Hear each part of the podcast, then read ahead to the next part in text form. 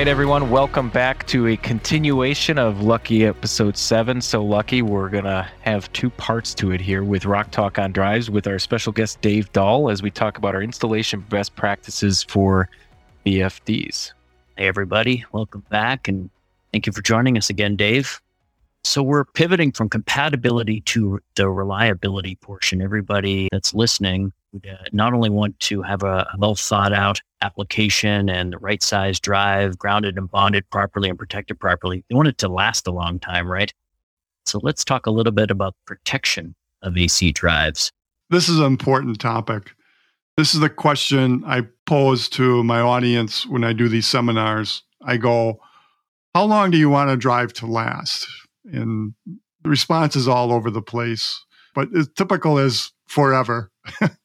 right? That's a long time. And we got drives out there that have been running for for dozens of years. And also I get a unusual response of three years. And I go, three years, that's an unusual time period that you want the drive to last. He goes, Well, I'm retiring in three years. so all it has to do is last until I'm retired. I go, Oh, yeah, okay, I understand. So an AC drive is reliable and dependable when it's protected. And a dry system installation that takes into account the environment that it's exposed to will be a dry system that lasts a long time. Installation practices that take into account power distribution systems characteristic and the atmosphere environment. So, as far as environment, you got to break it down into the power distribution system that it's exposed to and then the atmospheric environment that it's exposed to. So let's talk about the power distribution system environment that exposed to. Remember, and you may recall, adjustable speed drives or variable frequency drives, most of them are connected to the utility power, right? They're exposed to everything that's going on on the power distribution system. I tell people if you can guarantee that the voltage to the drive you never get a, a, short duration interruption or a voltage transient or a voltage sag, you don't have to be concerned about the power distribution system environment that the drive is connected to. It'll run forever. I'm sure we've all experienced just at home, and probably, I'm assuming, in your factory or your facility or commercial building or, or utility, an electrical storm comes through and you get lights blinking or you know, total power loss, right? A windstorm comes through and blows power lines on top of power lines.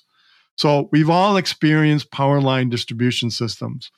And during the life of an adjustable speed drive, it will be exposed to some kind of power line disturbances, either a voltage sag, voltage interruption, a short duration interruption, or a voltage transient.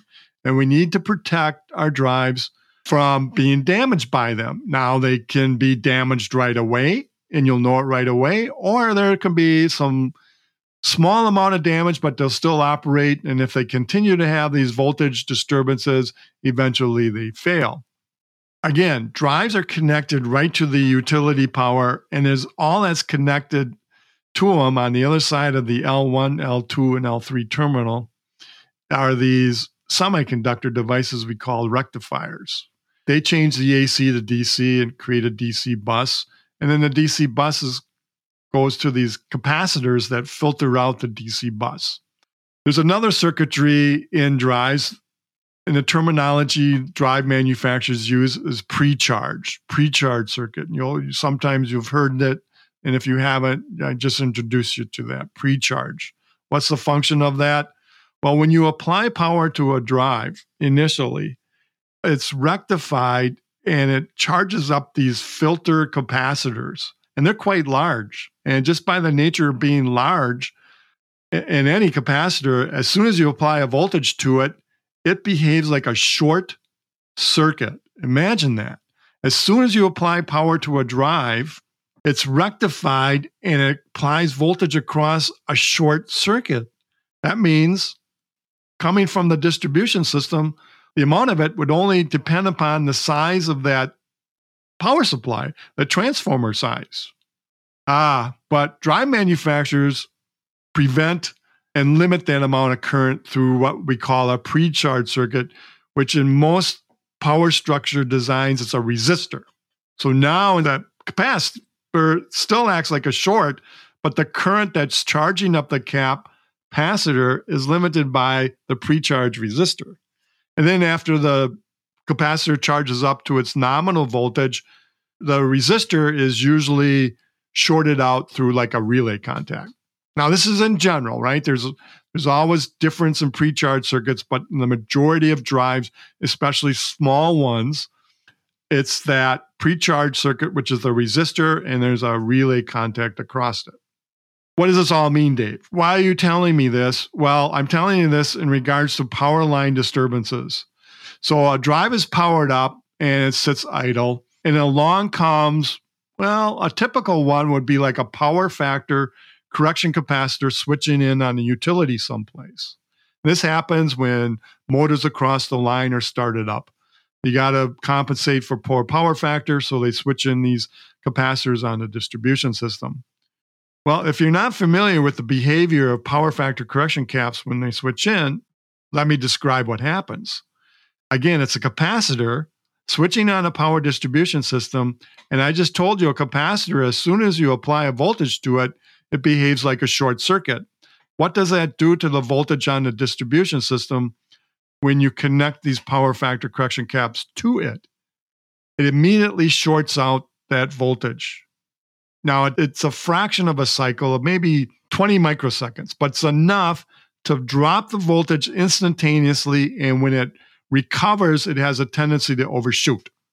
So, what does that mean to these drives? Well, that capacitor in the drive will try to charge up to the new peak voltage, and that pre-charge resistor has been jumpered out.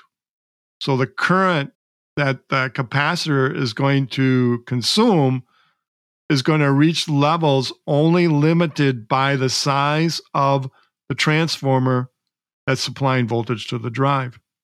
In examples we give during the power factor correction capacitor switching in on a distribution system on a 9 amp drive, we have seen amperages of hundreds of amps charging up that bus capacitor. You can imagine what happened to that five horsepower drive. It failed. Okay. So that's an example of an event that can happen in the, the smaller drives they're at risk the most. What can we do? And you've heard this already.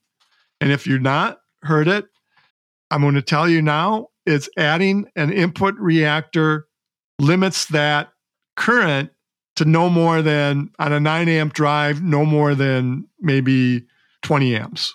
It's incredible what an input reactor will do to limit potential destructive current into these drives to amperages that they, they'll survive. So you hear this, not unusual, recommendation of an input reactor. And that's why you add an input reactor is to prevent failures of the power structure due to a voltage disturbance. In our drives IN001 manual, we give you guidelines. Because if you may recall in this episode, I told you that the current that high amount of current is a function of the size of the transformer. Okay. So in our drives IN01 manual, we give you a table that says for a given drive voltage and horsepower, this is the maximum size transformer. Let me clarify that because there's a lot of confusion.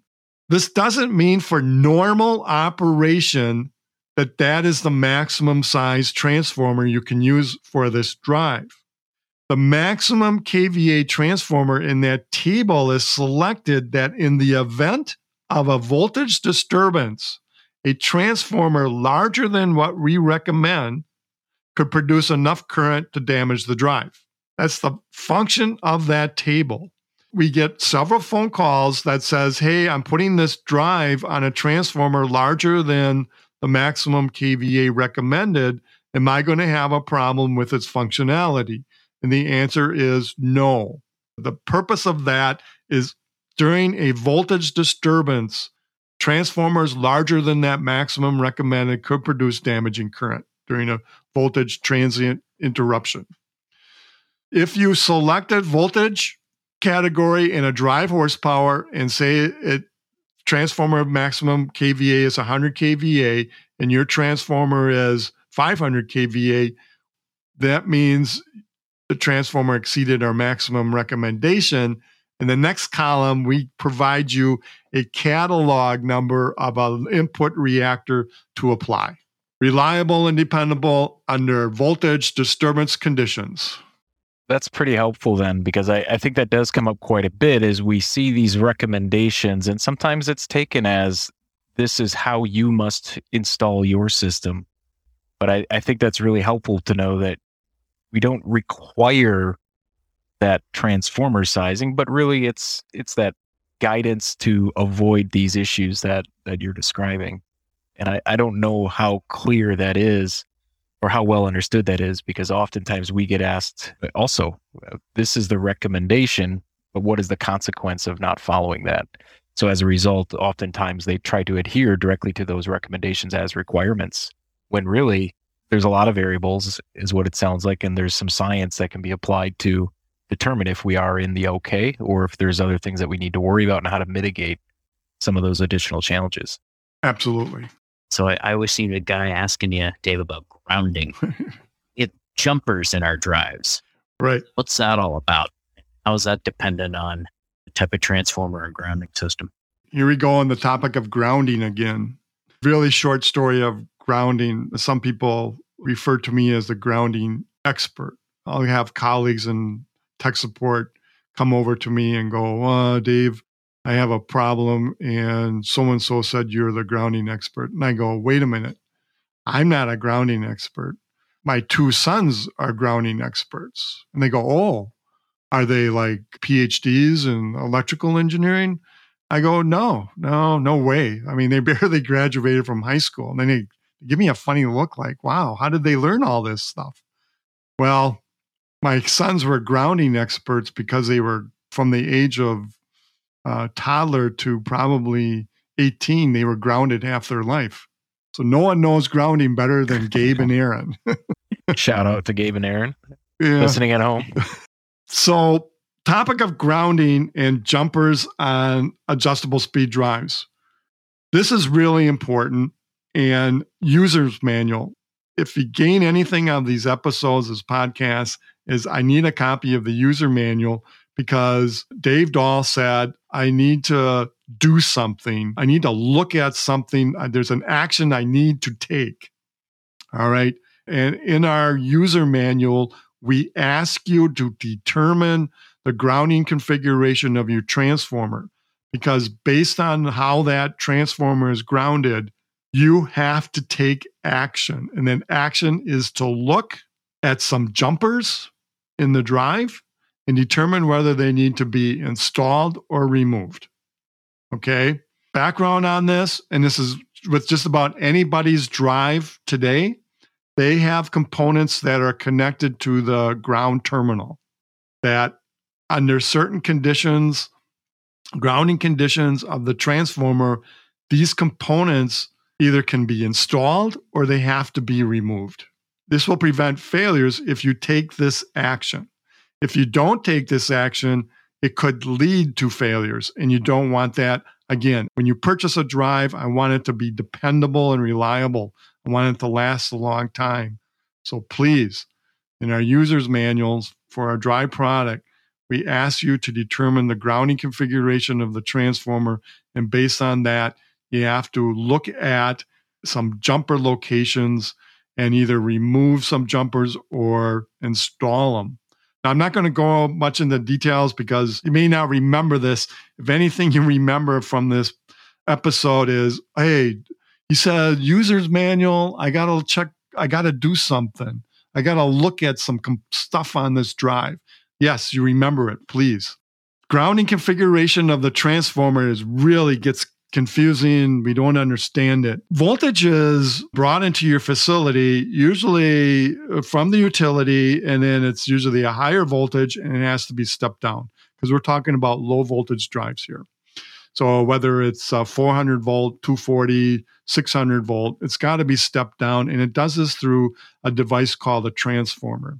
The transformer has a primary winding and a secondary winding. That secondary winding will have wiring configurations that bond elements of that transformer. It may bond elements of that transformer to your safety ground or your, your facility ground, or it may not. There might be no connection from that transformer secondary winding to your ground system. Or in some cases, they put a resistor. They call that a high resistance ground in there. Okay. I get this is like, I don't know. I didn't know I had a transformer in my facility to, yeah, I know I got a transformer, but I don't know if it's grounded or not. If you're a, one of those two conditions, you don't know what a transformer is, or you got a transformer and you don't know whether it's grounded, find somebody who can help you out. Find an electrical contractor that can do this, that has experience looking at transformers to determine whether they're grounded, ungrounded, or high resistance ground. If you're not familiar with transformers, do not start taking covers off of transformers and looking at them yourself. Hire a electrical contractor that's got the uh, he's electrically safe. He's got the training to do this, and he can look at this. Now, some indications of whether it's grounded, high resistance ground, or ungrounded could be in electrical drawings. You might have a power one line of your facility. Again, if you're not familiar with these terminology, because I, I hope you sense that primarily safety is my biggest concern here. That if you're not familiar with these terminology, and I told you it's important to know whether they're grounded, ungrounded, and you got to take some action with these jumpers find a contractor, talk to your drive distributor, drive specialist, or a Rockwell salesperson that can help you determine this. But you need to take some action to make sure that these jumpers are in uh, properly inserted. It's real important. And I got to tell you, Rockwell's not the only drive manufacturer that is asking their customers to look at the grounding configuration of transformers, and an action has to be taken. So that takes care of power distribution system environment. The last section is the atmospheric environment. Let, let's say we do everything right from podcast number one to what you just talked about protecting the drive, grounding, bonding, right cables, shielded. Everything's perfect. And you mount it in a NEMA 1 enclosure in a highly moisture wet, damp environment. Is that a good thing? No, it's not. It's not a good thing. We get drives returned from customers that have failed, and we discover it's environmental issues. It's uh, three or four things that can reduce the life of a, of a drive product related to the atmosphere is heat, moisture. If you don't know this, water and electricity just don't mix. So water can reduce the life. Cell phones are a little bit better, but I still would not like to see my cell phone fall in the lake or the ocean, right? Or any electronics that I have. Uh, it's the same way with the drive. And then the atmosphere, the particulate you see, pollution, and then the stuff you can't see in the atmosphere, like corrosive gases. All those things can reduce the life of a, a drive. And it's more important today than it was years ago. Years ago, drives were these mammoth, large, boxes and conductors were some conductor of L1 or power coming in between phase one and phase two were separated by inches on the input and the output. Circuit board traces were separated by quite a bit of differences. So the, the voltage required or the contamination required to fill up those voids had to be a lot. Now you look at a VFD today, it's more compact. But as you know, the voltage rating hasn't changed. It's a 480 volt drive or a 600 volt drive. You've got those voltage potential differences in that power structure, but now the distances between those points are a lot closer. So the same amount of contamination that filled up a drive from 25 years ago and never caused damage to it, if that entered a drive today, that would break down clearance distances between high voltages on the input and the output. And then also what changed is the material we use in manufacturing drives today. We don't use lead anymore. We uh, use silver because of the environment, and silver becomes a little exposed to the corrosive gases. It corrodes a little bit quicker than lead does. So, life of a drive when exposed to corrosive gases can be reduced substantially compared to drives manufactured, say, 25, 30 years ago. You got to keep an eye on what type of environment you're going to install a drive in. And the basic thing I tell people is keep it cool, keep it clean, and keep it dry. Keep it cool, keep it clean, and keep it dry. Again, I had a customer send a drive in for repair, and the repair people looked at it and they they said, you know, this drive failed because when we took the cover off, it was full of dust and debris.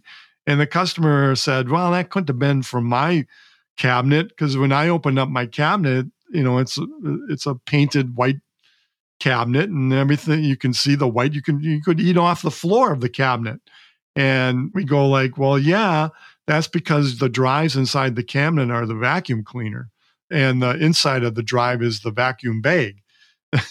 so it keeps your cabinet clean, but you know the drive shouldn't be used as the uh, vacuum. And, and that's another reason we get drives are smaller today. They still produce heat, and we got to get the heat out, and we have fans to keep it cool. So the fans will attract contamination, and we do our best. Our drives, the circuit boards are conformally coated so small electronic components do have some preventable substance on it to prevent particulate from shorting out those small microprocessor and small surface mount devices. But there are certain components on the drive where we can't conformal coat it because the connection is a current carrying conduction and we can't have a conformal coat insulate those. So we do our best in conformally coating, but it's not a open invitation. Just because you hear it's conformally coated, now you can let all the dust and dirt in because it's protected. Do not make that assumption. There is a limitation of how much can accumulate before it starts reducing the life of drive. And just think about it. It's also the accumulation of dirt, even though it's conformally coated, will reduce the conduction of heat off of heat producing components. So if you put a, a layer of dirt on it, the components will heat up a little more and you'll lower the life of it. So let's keep it cool, let's keep it clean, and let's keep it dry. We recently introduced our XT drives, which have an enhanced corrosion resistance. So some of those components that you talked about, we were actually successful in working with suppliers on developing corrosion resistant components. So not just conformal coating, which is pretty well accepted in the standard practice in the industry, but all of these changes that we're describing with modern electronics and the challenges with the environment, we have a, a new solution that's really exciting that we'll probably save for a separate standalone episode all around the challenges with corrosion there. But certainly these environmental aspects are things that we need to be aware of. Going to tee up maybe a question to you as we start to to wrap up and I'll let you add some closing comments, but I, I can't help but think every one of these items that we're talking about, it's a lot easier to implement the measures to mitigate these risks on the front end versus the tail end. Could you maybe describe some of the engagements you've had where you had to find what was going on? Because it's probably not clear when a drive is having an issue which one of these best practices was missed. Well, I could do probably a couple hours on field issues I've been involved with that, boy, if you would have done this, uh, a classic one, Jim, is uh, a facility that recently installed 700 horsepower drives. And every time they ran the drive, the fire alarm would go off and the fire department would show up, right? Because that's it's linked to the fire department, right?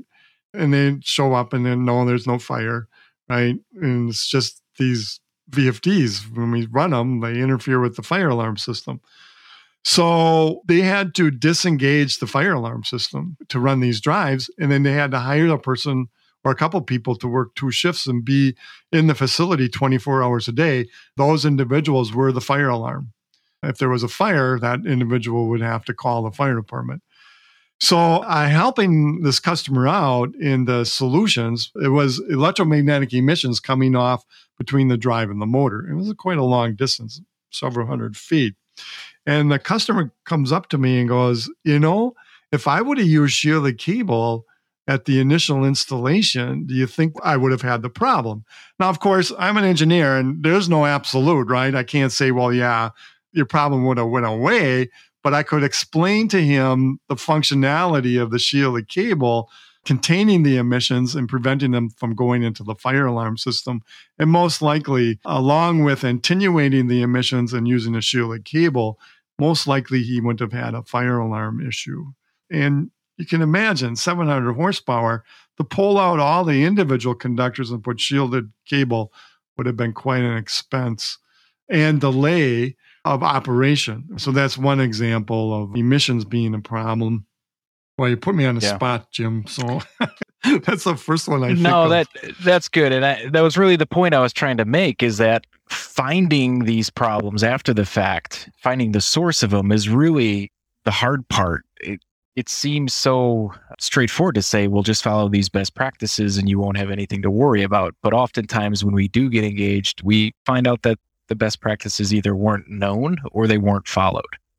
And sometimes it's a cost based decision where they undersize things or try to optimize it for the cost of the initial investment, but it never seems to pay out in the long run here, is uh, really what I was trying to, to get to there but definitely some good ideas to be looking out for as we're specifying new projects or working with our suppliers, whether they're machine builders or integrators, and they're doing the selection of our systems for us, that all of these different aspects are in consideration for the solution, not just product selection, but really that solution focus. Right. They take a risk by not following all our guidelines and recommendations, and they got to weigh the risk versus the cost of implementing that. There's a little bit of evaluation. I think. I think in Rockwell we do good, better, best. For example, I said a shielded cable right between the drive and the motor, but we would discourage the use of individual conductors. But we don't say you don't do it. You know, if there's no sensitive electronic equipment, say it's in a in a corner of a warehouse and it just runs a fan and a guy goes up to the drive every day and pushes the green button and the motor is right next to the drive, most likely he doesn't need shielded cable between the drive and the motor. So you got to look at you got to look at each in, installation. Right.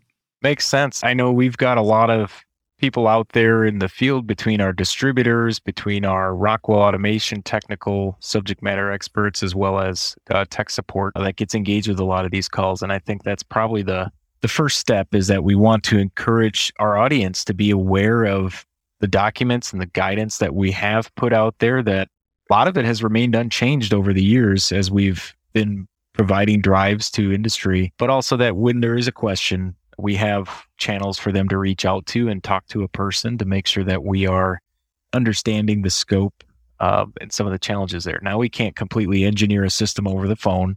There's probably a, a service that should be paid for to do that in its entirety. But definitely answering some of these questions and some clarifications in the, the materials, I think, is is appropriate.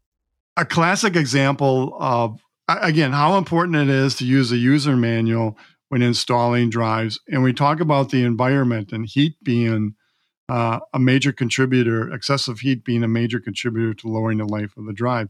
And this is probably one of the most common violations we've seen in cabinets is the separation, the distance, clearance distances between drives and anything above, below, and to the right and to the left of the drive. We've seen this a lot. We've drives returned and we see thermal damage to the circuit boards. We open up the drive cabinet and guess what's right above the drive is the wireway, right? And so we have clearance distance specifications. And that means if we say nothing between four inches above the drive, it has to be open.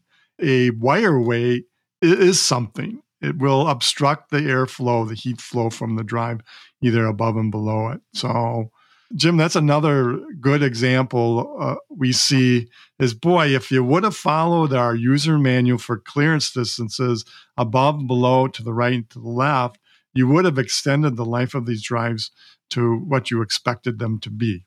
Those are great points there. And I, I think that helps to really add the last point, which is to explain why we have all these recommendations, but there might not immediately be a cause and effect associated with them. We've just done it enough where we don't feel the need to explain, just do it this way. But understanding that it's more than just heat dissipation, that it's electrical magnetic interference, that it's these other issues that can come into play when we talk about best practices. It isn't just temperature, which is very critical as we described with our uh, environmental aspect here, but this really helps put into context what I think at least are very complicated topics, but helps it to be a little bit more digestible. But of course, we can always recommend reading the complete manual if your heart desires to our listeners here.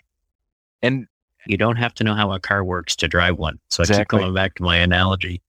It, it, it can seem uh, a bit overwhelming, particularly if you're hearing all of these, you know, recommendations on these two podcasts for the first time. Just know the more the more you engage in drive applications, the easier this gets. We haven't really brought up a big topic that's out there, and that's harmonics. So, for our listeners, if you're interested, please let us know. We would be more than happy to do a single topic on harmonics alone. We've got a lot of different solutions there for mitigating harmonics and the challenges they cause with our electronic devices out there. And really, any podcast topic requests, feel free to send that to the email in the description. We will take those into account and include those into future episodes. But we want to make sure that we are answering the questions. We're providing insights on topics that matter to you, our listeners, because that's why we're doing this. I think we're also going to list the uh, references, the manual references in the description, also, Jim. So thanks so much, Dave, for joining us.